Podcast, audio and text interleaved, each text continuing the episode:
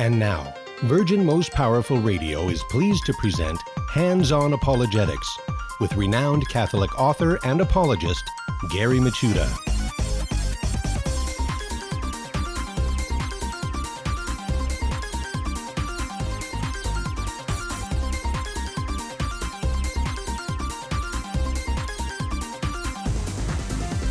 And welcome everybody to Hands On Apologetics. You have entered into Virgin Most Powerful's Apologetics Dojo. It's great to be with you today, kicking off a brand new week. And uh, it's good to be back in the dojo in the swing of things. Uh, I had a very busy weekend, and now it's time get back into the swing of things. And we're going to do it with uh, the sensei is going to be the guest today, I guess you could say. And uh, as you know, throughout the this month, maybe next month, whenever I have a break in the schedule, I was planning on staying on and going through some of my stuff in my book, Making Sense of Mary. And we've already gone over a number of things in previous episodes. We talked about how you can't honor Mary too much so as to make her a goddess. That's an impossibility. Uh, got a lot of good feedback on that one. Uh, talked about God's perfect plan of redemption and how God most perfectly redeems us. And the only way He does that is by using both a female and a male. You couldn't do it with just a male alone. And we talked about that. And that's why Mary plays a very important role in redemption. Of course, she doesn't redeem us, but nevertheless, she does lay down the necessary circumstances for the Redeemer. And last time I was on the show, we talked about the first gospel, Genesis 3:15, and uh, we're going to pick up a little bit on that part, but I want to focus on Mary as the promised sign. Uh, usually in apologetics, when we talk about uh, Christian apologetics and, and Catholic apologetics, the Old Testament focuses on messianic prophecies. But did you know that there's Marian prophecies as well? And uh, some of these prophecies are incredibly important because Mary is seen in this prophetic stream as a kind of trigger sign. It's when a certain woman gives birth that God is going to restore Israel. And so a lot of Catholics, I think, we so there's some of these prophecies I think we know. There's some that we don't know. And I think there's certainly a lot that we don't know in terms of overall context. So I'm going to do my best and squeeze that all in, in the last three segments. And so we're going to be talking about Mary as promised sign. So for you Mary lovers out there, and hopefully that's everybody out there, um, I think you'll enjoy it because I'm going to go over some familiar ground, some unfamiliar ground, and maybe some background that even the things that you're familiar with will take on a whole new light. So that's coming up on the other side of the break. This side of the break, we're going to do our Finding the Fallacy and meet the early church fathers. Today's Finding the Fallacy Circular Reasoning. And the early church father that we're going to meet today is Saint Cyprian of Carthage. St. Cyprian of Carthage, a fantastic early church father, North African Latin writing father. And uh, so we got our docket all filled out and ready to go. And that means I want to begin by welcoming you all to the dojo. Welcome aboard, everybody, all of you listening on radio around the country, and also the live stream peeps. Welcome. And all you people listening now and in the future around the world through podcast and other streaming and distribution centers. Like I said, it's awesome to be with you. I'm glad you're listening to the program. And by the way, I also want to encourage all of you while you're here, uh, please let people know about the program. Let's grow the program. And the best way to do that is tell people and share a link on uh, your email. Just say, hey, there's this apologetic show got some great guests, some interesting stuff. Thought you'd be interested. Maybe there's someone who uh, wants to dive into the Bible and Mary. This would be a great show to share with them. And you could do that simply by going to virginmostpowerfulradio.org, click on Hands on Apologetics, and scroll down to today's show. And you could do all sorts of stuff. You could download the show for your own listening pleasure at your convenience. You can also share it with friends and do all sorts of stuff with it. So please uh, share it, do some evangelism, some apologetics, and also help us in our mission to make this information better known and loved. Why? Because it makes Jesus better known and loved. That's the bottom line. Uh, also, I want to give you my email address. This is the official Dojo Mail address. Uh, address. Email e- address. Boy, come on, Gary, think. And that is questions at handsonapologetics.com. I only say this every day for the past couple of years. Why should I get it right? Questions at handsonapologetics.com. That goes directly to me. I do respond. And by the way, thank you so much for your guest suggestions. Uh, I'm already checking out some of them. And hopefully, we'll have some on the show shortly. So uh, thank you. Keep them coming. By the way, if you're going to do that, please send me some contact info and a link to their stuff so I can check it out. If they're dojo quality, I'll definitely give them an invite to come on the show, give them a, a leg up, some exposure because we're all on the same team, folks. And so it's great to, help each other out, help our brothers and sisters in the field. All right, so without further ado, why don't we go to finding the fallacy, which is circular reasoning. Circular reasoning is uh, also known as circle improving. It's uh, it is a logical fallacy in which the reasoner begins with what he is trying to end with. Circular reasoning is not a formal logical fallacy, but a pragmatic defect in the argument whereby the premises are just as much in need of proof, of evidence, as the conclusion. And as a consequence, the argument fails to persuade.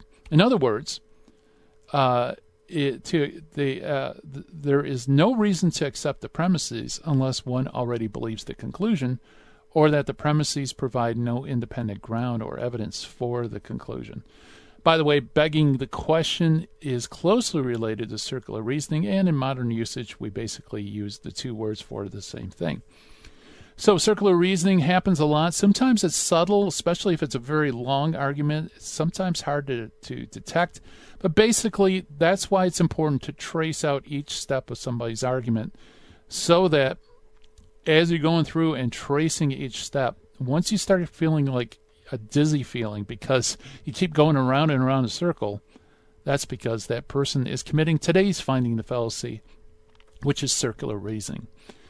All right, let's meet our early church father today. It's important early church father indeed. He's early Latin, North African, the Saint Cyprian of Carthage. Saint Cyprian, Bishop of Carthage, is often called the African Pope he was born in Carthage of wealthy pagan parents between the years 200 and 210 AD. He was converted to Christianity about the year 246 AD and was raised to the priesthood soon afterwards. In 248 or 249 AD, he was made bishop of Carthage. When Diocletian persecution broke out in 250, he found a safe refuge in the hills outside the city, from where, in comparative safety, he directed his flock by letters to his clergy. No doubt, Cyprian's action in taking safe refuge was a prudent course of conduct, and he proved later that he was ready for martyrdom, but his present conduct made him an easy target uh, for the barbs of his enemies, especially when he, uh, he found it necessary to reprove the faction who wanted an immediate and easily easy reconciliation of the lapsed. One of this faction, a priest named, named Novatius, or Novatus, excuse me, showed his bad faith when breaking with, Sar- with Cyprian, alleged because Cyprian was not easy enough with the lapsed. He went to Rome and joined the schism of Novatian, who was extreme rigorous in respect to the reconciliation of the lapsed generally denying reconciliation entirely. Now, by the way, the lapse means during a time of persecution, these people uh, p- offered incense to the emperor or destroyed sacred books or basically repudiated the faith. After the persecution, they want to be reconciled with the church. So the Novatianists said, no, you can't be. Uh, however, uh, Cyprian had a little bit more moderate view, and uh, of course, uh, Pope also had a much more moderate view as well.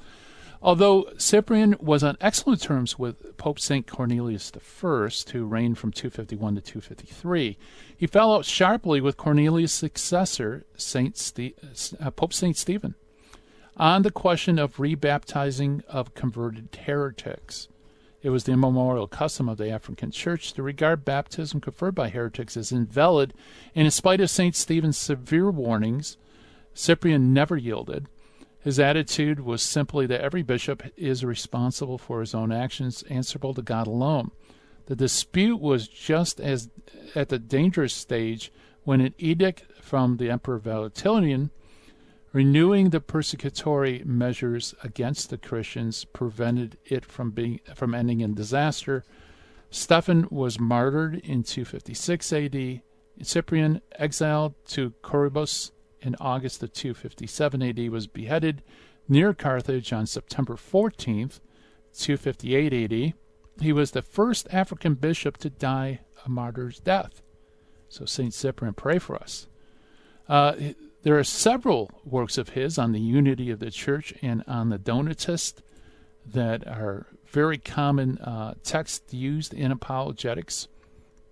And uh, I don't think we have time to actually read from these texts, but nevertheless, uh, very, very good and very influential, by the way, with another North African figure that you may have heard of, namely St. Augustine. So, St. Augustine uh, drew from a lot of St. Cyprian's writings and held him in extreme high esteem. And uh, yeah, so there you go. Uh, you, you think things were uh, nice and placid and peaceful in the early church?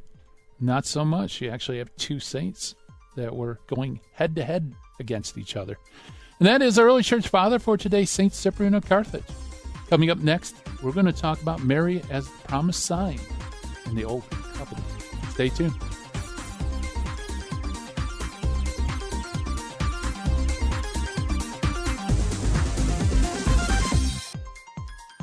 Now, back to Hands on Apologetics with Gary Michuta. If you'd like to join the conversation, call 888 526 2151. Here's Gary. And welcome back, everybody. Hands on Apologetics. We're going to talk about Mary. And uh, specifically, we're going through my book, Making Sense of Mary, just picking out things.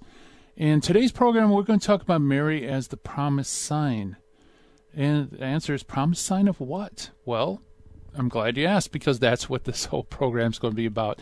I want to give you some background information too because uh, there there's a few prophecies we're very familiar with, but we we lack the background information to really see how awesome it is. And so there's aspects about Marian teaching and devotion, even feast days that we truly don't don't appreciate. I guess that would be the word. So um, yeah, so let's talk about that. First, we'll go to Genesis three fifteen. That's where we left off last time I, I hosted the show and talked about Mary. Uh, that's the first promise, the first gospel, and the promise is that God will undo what the serpent just achieved with the fall, and He's going to do that by inserting enmity where there is now friendship. And He says, "I will put enmity between you."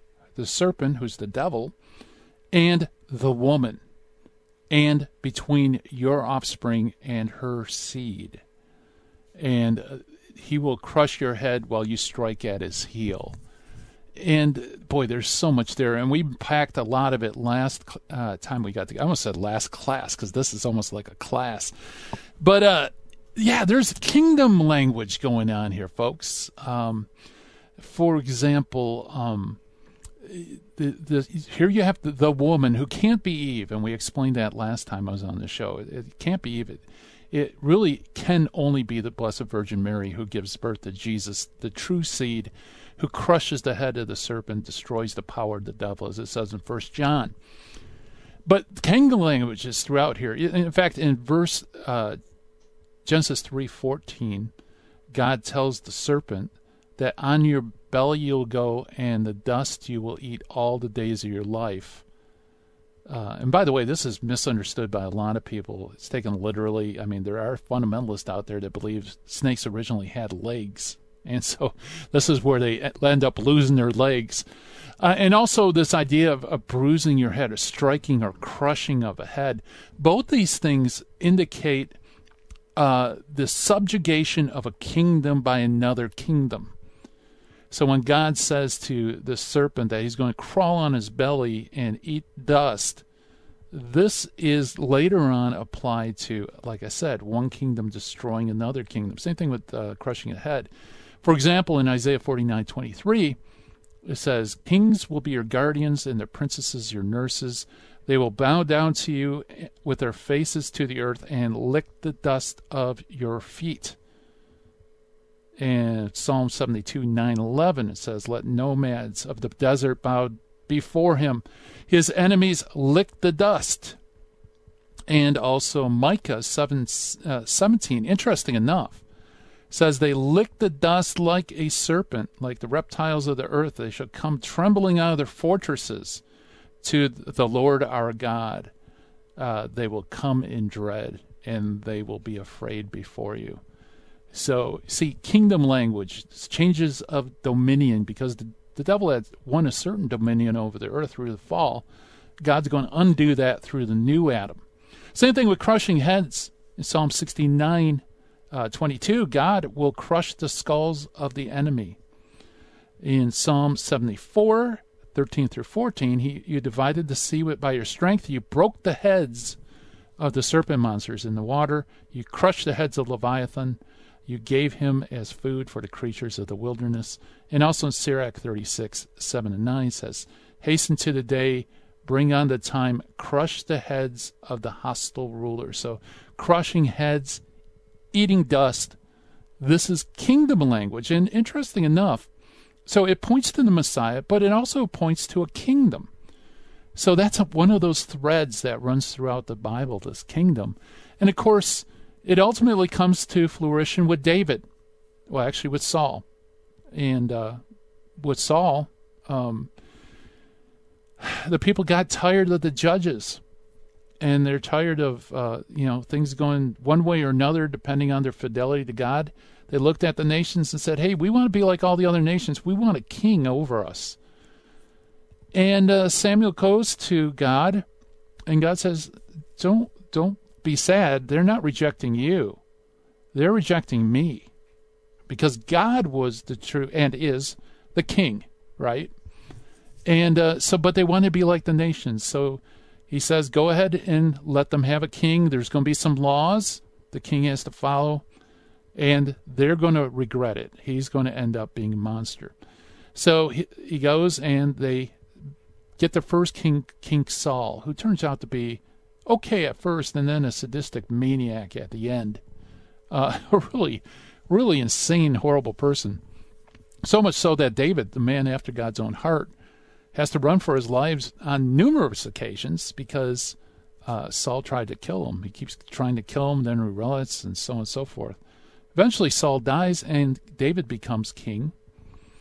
And David, once he has put down all the enemies and there's peace in the land, he's living in a palace, and he thinks to himself, why am I living in a palace? Well, God is living in a tent. You know, the tabernacle, this this uh, portable temple, if you will, that the Jews had used since the Exodus.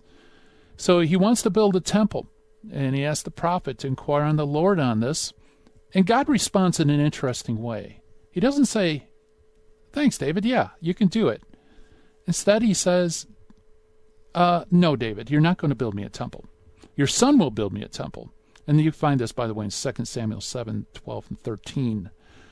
Your son will build a temple. In fact, it's really cool in the scriptures because the word house can mean temple. The word house can mean a dynasty, like the house of Romanov or the house of Bourbon. So God says to David, You're not going to build me a house like a temple. I'm going to build you a house. I'm going to build you a dynasty. And I will establish David's kingdom. I shall build a house for my name, and I will establish a throne of his kingdom forever. So God promises David that forever there will be a son of David on the throne. And uh, everything seems to go well until near the end of David's life. Why? Well, because you need a successor to have a dynasty. And David had many wives. And he had promised earlier Bathsheba that her son Solomon would sit on the throne, but there's this other guy, Adonijah, who, you know, before David dies, he's already butting up to all the big and powerful people in the kingdom. In other words, he he's getting in position to take the throne. So Bathsheba is worried, and obviously for the right reason, because if he becomes king, what's he going to do with her and Solomon? Well, he'll exile her or kill her because, after all, they're they have just as much claim to the throne as he does in his eyes. So Bathsheba does in 1 Kings 1, she goes to King David on his deathbed and reminds him of his promise, and he swears an oath that her son Solomon will reign after me and sit on my throne in my place. And then Bathsheba bowing down to the floor in homage to the king. Notice, you know, prostrating before somebody. This isn't worship. This is just honoring. Uh, so, you know, she says, May my Lord King David live forever. And this establishes a very important component. This is something that I pointed out way back when I wrote Making Sense of Mary. It wasn't really well known at that time. It's become better known now. But this is the instrument through which the Davidic monarchy has succession. This is how you get the dynasty. Since kings have many wives, many queens, and of course you have many sons, you determine the, the next successor by this. The king gives the promise to one of his queens that her son will sit on the throne. We just saw that in 1 Kings with Bathsheba. And then when the king dies or when the child's of age, that child becomes king, and the queen who receives the promise becomes the queen mother. And we'll probably have an episode where we talk about the queen mother. Then, when he grows old and he has many wives or queens, uh, he gives one of them a promise that her son will sit on the throne. And again, he becomes king and she becomes queen mother. And that's how the succession of the Davidic uh, dynasty continues. And uh, I, I realized the importance here of the succession actually from an anti Catholic uh, gentleman uh, whose name is James White. And uh, if it wasn't for him and his objections, I would have never realized the importance of this sequence because he was arguing against Mary's queen mother, and, and, he says that this office of queen mother was not really important because, after all, Solomon, uh, excuse me, Saul didn't have a queen mother, and David didn't have a queen mother. And I thought that's a really good objection. They didn't. They didn't have queen mothers. And then it occurred to me the reason why they didn't have queen mothers is because they didn't either they didn't have a dynasty like Saul, right? He died before a successor could take this throne, and there would have been a, a dynasty of Saul. And also, David was the beginning of a dynasty. So obviously, he didn't inherit somebody else's dynasty, he started his own. Okay? And that's why there was no queen mother, because his father wasn't king. And so he didn't promise one of his wives that David would be on the throne. So he starts a whole new dynasty. And so that that was like the light clicked on and I realized, yeah, this is how this is the mechanism by which the dynasty goes. And later on when um, when Judah is taken into exile in Babylon and they come back and there's no queen mother and there's no king, but there were plenty of sons of David, you have to ask yourself, why didn't they start the Davidic monarchy? Well, because the line of succession broke. Without a queen mother who receives a promise or a king, you can't continue the dynasty. Whoever, if there was a son of David who said, Hey, I'll be king, he would start his own dynasty, right? That link was broken. And that's a huge tension in Scripture because God said that there will always be David's son sitting on the throne forever. So, how is that reconciled? Well, we'll talk about that in a second, right? So um, that's something to keep in your back pockets, folks. Is that's how the succession, that's how the dynasty works. And when we come back on the other side of the break, we're going to talk about another crisis that happens in the kingdom this time it's in the day of King Ahaz, and Isaiah comes in and offers a solution to a, a similar problem in that uh, there's a possibility that King Ahaz, who's the son of David, that his succession is going to break, and we're going to see how God says he's going to repair that so that the dynasty will continue through Ahaz, of course, continuing David's dynasty. All right, so lots of great stuff. I know I'm throwing a lot of info at you. Trust me, this will pay dividends if you can follow me through this. And uh, you're listening to Hands On Apologetics. We'll be right back right after this.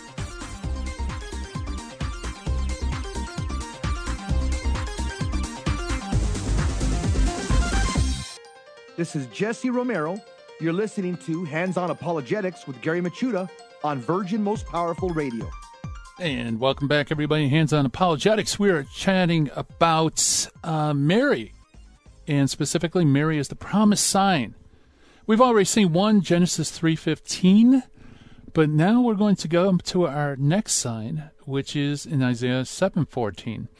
But I need to give you a little background info in case uh, um, you're not familiar with the, the historical backdrop to this, because it's very important. Because Solomon builds the temple, and he starts off very wise, but he becomes wicked and begins to have many wives and many horses. In other words, he has many foreign alliances and he has huge standing armies, which are very expensive. And so, as a result, all of Israel is being taxed to death by him. And when Solomon dies, his son Rehoboam comes on the scene, and the people complain. They want a tax cut. So here's the first tax rebellion happens. Rehoboam says, Hey, you haven't seen taxes yet. I'm going to tax even more. And so that's when the 10 tribes in the north separate from Judah and Benjamin in the south. So now we have a divided kingdom. You have the kingdom of Israel in the north, you have tiny kingdom of Judah in the south. Judah continues the Davidic line where Israel becomes uh, polytheistic. They start worshiping the, the gods of the nations.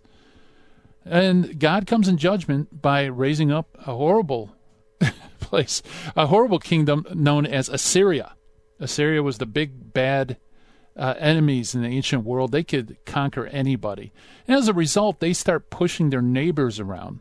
So, if in your mind, I want you to picture this starting from the bottom, you have Judah, and then above Judah to the north, you have Israel, and then above Israel, you have Assyrians. Okay, Assyria. So, they're bumping up against Assyria, and Assyria is starting to press them for money, intimidate them, push them around, and so on. Kind of like the big bully on the block. So, Israel's tired of this, and they figured there's no way we could go against them toe to toe with the Assyrians would lose. Okay, they're just not powerful enough. But maybe, just maybe, if we make alliance with Damascus and maybe Egypt and, and Judah, uh, maybe we can at least get them to stop picking around on us. At least we have some clout. So they start their endeavor, but the problem is Judah's safe in the south. And at the time, King Ahaz is the king. Ahaz is actually a pretty wicked king and he doesn't want any. He's not going to help out Israel. Um, that's their problem. He's safe.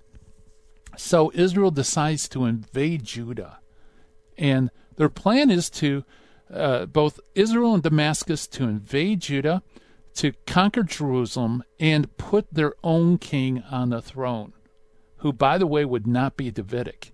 In other words, if they succeed, they would nullify God's promise about the Davidic monarchy. So uh, they're right at the gates, and Ahaz comes up, up with a terrible idea. He thought maybe I can make an alliance with Assyria, and then they would have to Israel would have to fight a two front war, and uh, of course they'll lose, and we're buddy buddy with the Assyrians. So God needs to inform Ahaz, and he does so through the prophet Isaiah. And Isaiah basically says to Ahaz, don't do it. That's not going to work. God's going to take care of them. Trust in God. In fact, in 11, it says, uh, Ask a sign from the Lord your God, as let it be as deep as the netherworld or as high as the sky. Go ahead. Anything. God will give you a tremendous sign, and then you'll have faith in Him. Just ask for it. And of course, Ahaz in verse 12 says he won't ask for it, he won't tempt the Lord which by the way is kind of duplicitous because he, he reacts, he's pretty wicked. So he says, Isaiah says, Listen, O house of David, is it not enough for you to weary men? Must you also weary my God? Therefore, the Lord himself will give you a sign. And what's the sign? The virgin shall conceive and bear a son, and he, you shall name him Emmanuel. And it says in verse 15, he shall be living in curds and honey by the time he learns uh, of uh, to reject the good and choose the the bad, or reject the bad, choose the good. The land of those two kings, whom you dread, will shall be deserted; they'll be gone. Okay, so this is the famous Isaiah 7:14 prophecy. The virgin shall conceive and bear a son. Now, obviously with verses 15 to 16, this seems to be a have been at least partially fulfilled in Isaiah's day because uh, by the time Ahaz's son, who would be Hezekiah, was four or five, the Assyrians were gone. Or, excuse me, Israel was gone because the Assyrians threatened them. So there is a partial fulfillment, but there's a lot here that points even beyond that. For example, obviously, the virgin shall conceive and bear a son. Also, the the the idea of uh, a young maiden conceiving and bearing a son. By the way, that's the Hebrew. We could have a whole program on why the Greek has virgin and the Hebrew has young maiden, but we won't get into that now. But nevertheless, um, that's really not as high as the sky and deep as the netherworld. I mean, it's pretty common. It's not a, a tremendous sign at all, which seems to be what Isaiah is saying, right? So a virgin conceiving and bear a son, that is tremendous. So there's a partial fulfillment, but it points to a greater fulfillment later on. So that's the first thing. This is the sign that the Davidic monarchy will not end that it will continue in succession. That's the bottom line. So, um, history continues, and unfortunately, Israel gets squashed by the Assyrians. They're carried off to the four corners of the world. They're no more. These are the lost tribes of Israel, if you ever heard that phrase. That's where it comes from. Bab- in in uh, Judah, Babylon comes. Uh, the Judeans were wicked, and so God punishes them with Babylons. Uh, Nebuchadnezzar, the king of Babylon, comes down to the city. You read about this in 2 Kings 24. He besieges it, and he takes away the king, his mother, his servants, his captains, and his officials, and they're taken into captivity in the eighth year of his reign. This is 2 Kings 24 again. Ah, so uh, Judah ends up captive in Babylon. But when they come back from captivity, do they restart the dynasty? They can't. Why? Because there's no sitting king, there's no queen mother. So remember that mechanism we talked about in the last segment? That's gone. So there were plenty of sons of David but they couldn't say, "Hey, I'm I'll make myself king," because that would start their own dynasty. So there's this huge tension that occurs.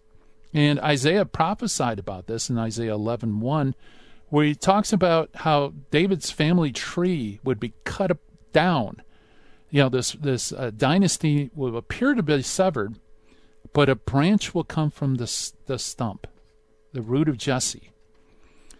So that's another prophecy or that promised sign that there would be this shoot that comes from the um, uh, the stump, namely the branch that will come from this cut off stump. So you also have another tension too because the kingdom of David is gone. I mean, you have the 12 tribes, they're scattered to the four corners of the world. And the two remaining tribes come back and there's no Davidic dynasty, there's no succession. So, how is God's promises going to be fulfilled? Well, that's where we start going through the other prophets. And you see a string of prophecies that not only talk about the restoration of, of David's kingdom through the Messiah, but guess what? We also have mentions of the Messiah's mother as well. So here's one that you might be familiar with, maybe, and some things you might not be familiar with is Micah 5, verse 1 through 3. And I think the versification for Micah is a little different in different Bibles. But it reads, But you, Bethlehem Ephratah, too small to be among the clans of Judah, from you shall come forth for me, for me one who is to be the ruler of Israel. Okay? Whose origin is from of old, from ancient time. Very mysterious. Now, what you probably heard of that, that's quoted in the Gospel of Matthew. What you might not have read is the following verses, which read, Therefore the Lord will give them up until the time when she who is to give birth has born. The rest of his brethren shall return to the children of Israel. He shall stand firm and shepherd his flock by the strength of the Lord, the majestic name of the Lord his God, and they shall remain, for now his greatness shall reach the ends of the earth. Boy, there's so much to unpack here, folks.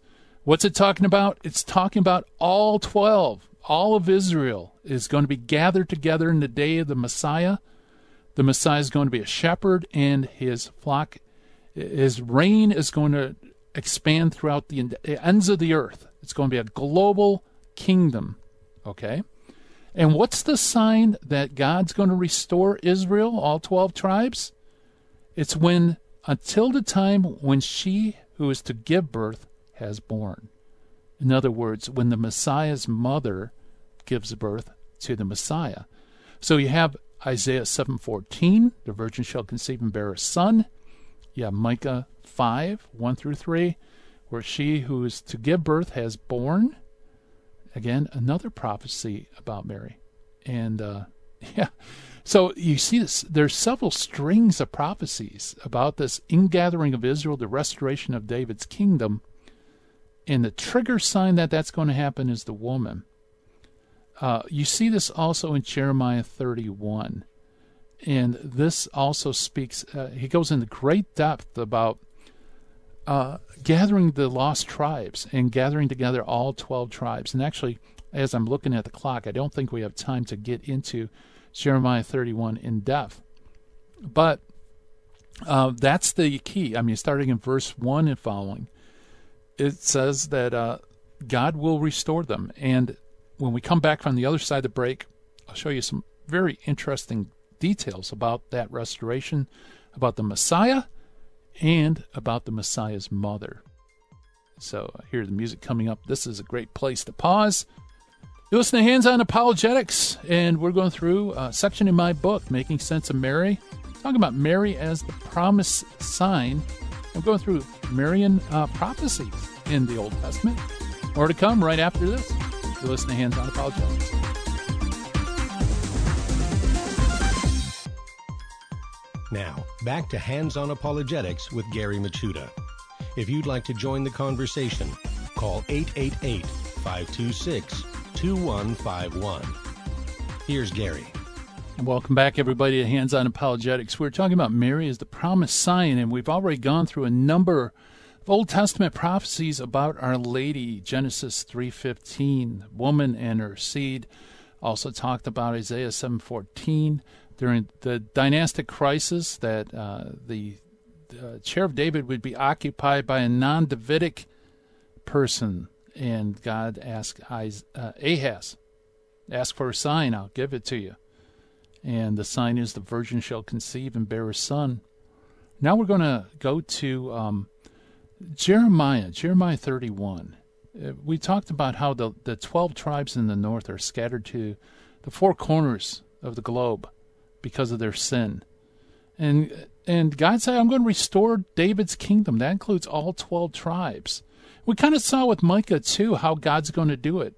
There's going to be a kingdom that's going to go to the ends of the earth. So it's not so much, even though in prophecy it sounds like they're walking back to Israel, it's actually God's going to go and pluck them. You know, uh, the church, the kingdom is going to expand throughout the world and incorporate them once again into one kingdom. And that's what makes Jeremiah 31 so interesting. In verse 8, it says, Behold, I am bringing them from the north country. I will gather them from the remote parts of the earth, among them the blind and the lame. And it continues, Hear the word of the Lord, O nations and declare to the coastlands far off and say, He who scattered Israel will gather him and keep him as a shepherd keeps his flock. Okay, so God is scattered has scattered the ten tribes for the wickedness. He's going to gather them together like a shepherd. And what's really interesting in verses 15 and 16 of Jeremiah 31, there's this. He says, Thus saith the Lord, a voice is heard in Ramah, lamentation and bitter weeping. Rachel is weeping for her children.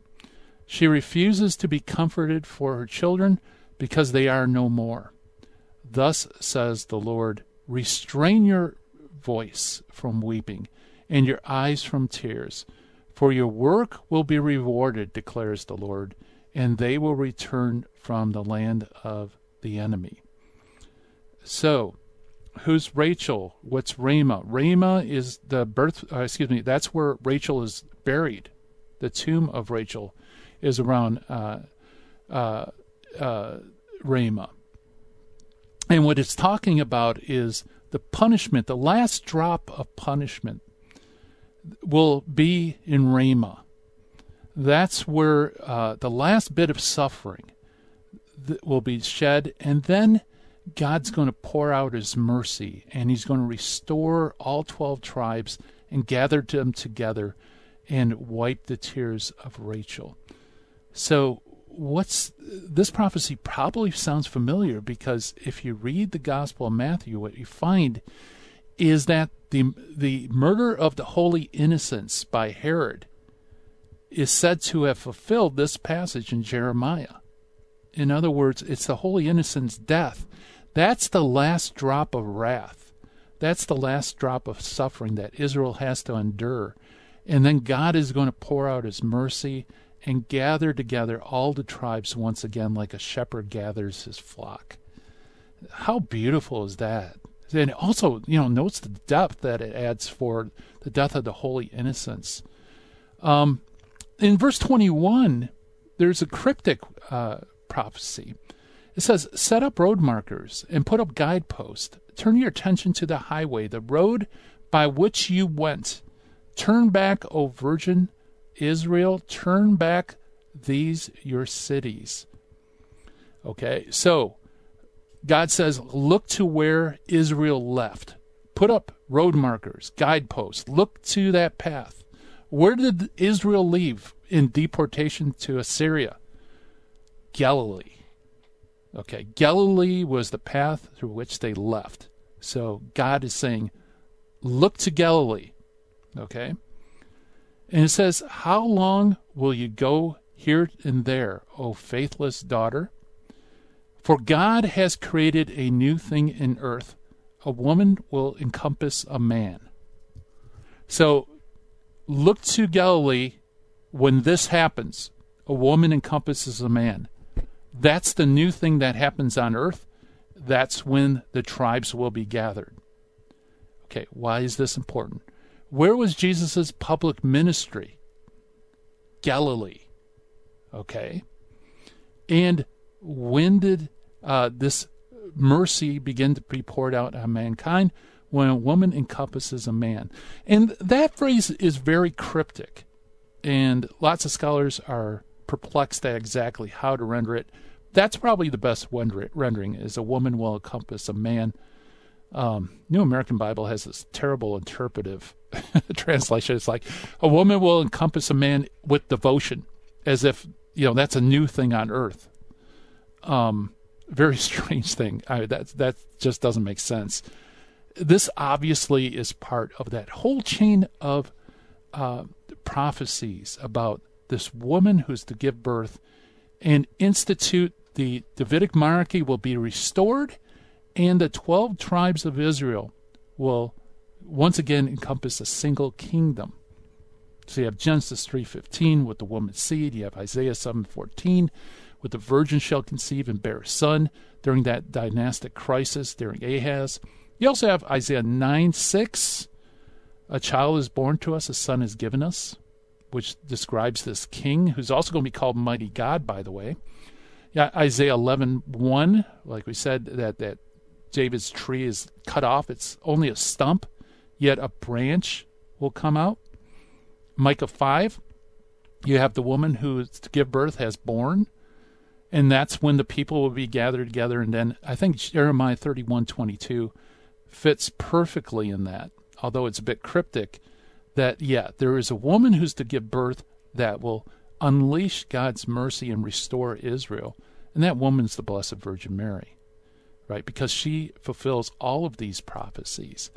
And uh, this also, by the way, brings to light a whole new dimension with the Annunciation, and I think Isaiah 7:14 as well. If I could do this very quickly, who was sitting on the throne when uh, before Jesus was born? It was Herod. Okay, was Herod Davidic? No, he wasn't Davidic. Was Herod Jewish? No, he wasn't Jewish either. He was an Edomite.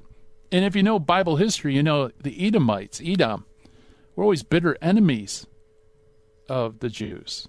So there's an intolerable situation where you have this maniac named Herod who is sitting on the throne. In a way, it's almost as if, you know, hearkening back to Isaiah, Isaiah 7:14, it's almost as if Israel accomplished this task of replacing a Davidic king and placing one of their own on there, right? He's not in line. In fact, that's why that's why the Jews really didn't like Herod. Not only was he a sadistic maniac, but he wasn't even he didn't have a claim to the throne. He wasn't Davidic. He wasn't even Jewish. So you actually have something like what was going on in Ahaz's day had Israel succeeded, right? You have a non-Davidic, non-Jew sitting on the throne. And so at that point, that's when she who is the bearer has born. Now, here's the cool part, folks. This brings a whole different light to the Annunciation, right? How is God going to kickstart David's dynasty without starting a new dynasty? Like I said before, there were plenty of sons of David around. Why couldn't one of them say, hey, I'm king, and restart the, the dynasty of David? Well, because it doesn't work that way. The succession had broken. And what's that line of succession? What's that mechanism by which the dynasty continues, the king promises one of his wives, his spouses, that she uh, that her son will sit on the throne. Okay. So you need a king, which they didn't have. You need one of the queens, a spouse of the king, which they didn't have. And it's only then that you can have David's dynasty continue. But if you remember what we said in our first segment. Who's the true king of Israel? It wasn't Saul, and it really wasn't David either. It was God Himself, right? God Himself is the king of Israel. So, what does God do to restart David's monarchy? Well, he finds a virgin named Mary, and he sends the angel Gabriel to announce to her his promise and listen to these words. These are from Luke. This is from Luke 131 through 33. He says, And the Lord God will give him the throne of his father David, and he will reign over the house of Jacob forever, and his kingdom will have no end. So here you have a king giving his spouse a promise that her son will sit on David's throne. And so, therefore, the Messiah is of the line of David. He's part of that dynasty. Jesus doesn't start his own dynasty. It's part of David's dynasty in fulfillment of the promise that God gave to David that one of his sons will sit forever on the throne. And indeed, Jesus does sit forever on the throne. He, he's enthroned right now. And so the Annunciation is really the restart of the Davidic dynasty and the fulfillment of God's promise they made way back in the time of David. And of course, when that virgin conceives and bears a son, that's the trigger sign, like we saw in all these other prophecies, that God is going to restore all 12 tribes. How? Not by them walking back to Judah or Israel, but by the kingdom that's going to spread to the ends of the earth and be incorporated you know, the lost tribes of Israel will be incorporated into the church. Fascinating stuff, isn't it?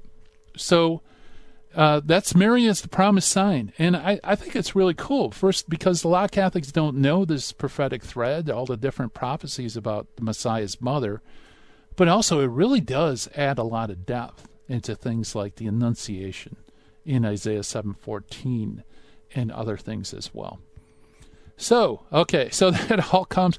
By the way, if you uh, there's a lot of things we went through, and maybe you're joining us late and would be interested in more information, go to virginmostpowerfulradio.org. You can access the show and listen to it again. Or if you want all the footnotes and all that, you can check out my book, which is Making Sense of Mary. It's available on Amazon.com. And man, yeah, a lot of stuff. God is awesome, and Mary is awesome as well. All right, folks. Wow, it, the hour's gone. Coming up next, High Impact Catholic Talk coming at you with the Terry and Jesse Show. Time for me to shut down the Midwest Command Center here, turn off the dojo lights. Thank you so much for listening. God willing, we'll be back again tomorrow. Do this thing we call Hands on Apologetics. Bye bye, everyone.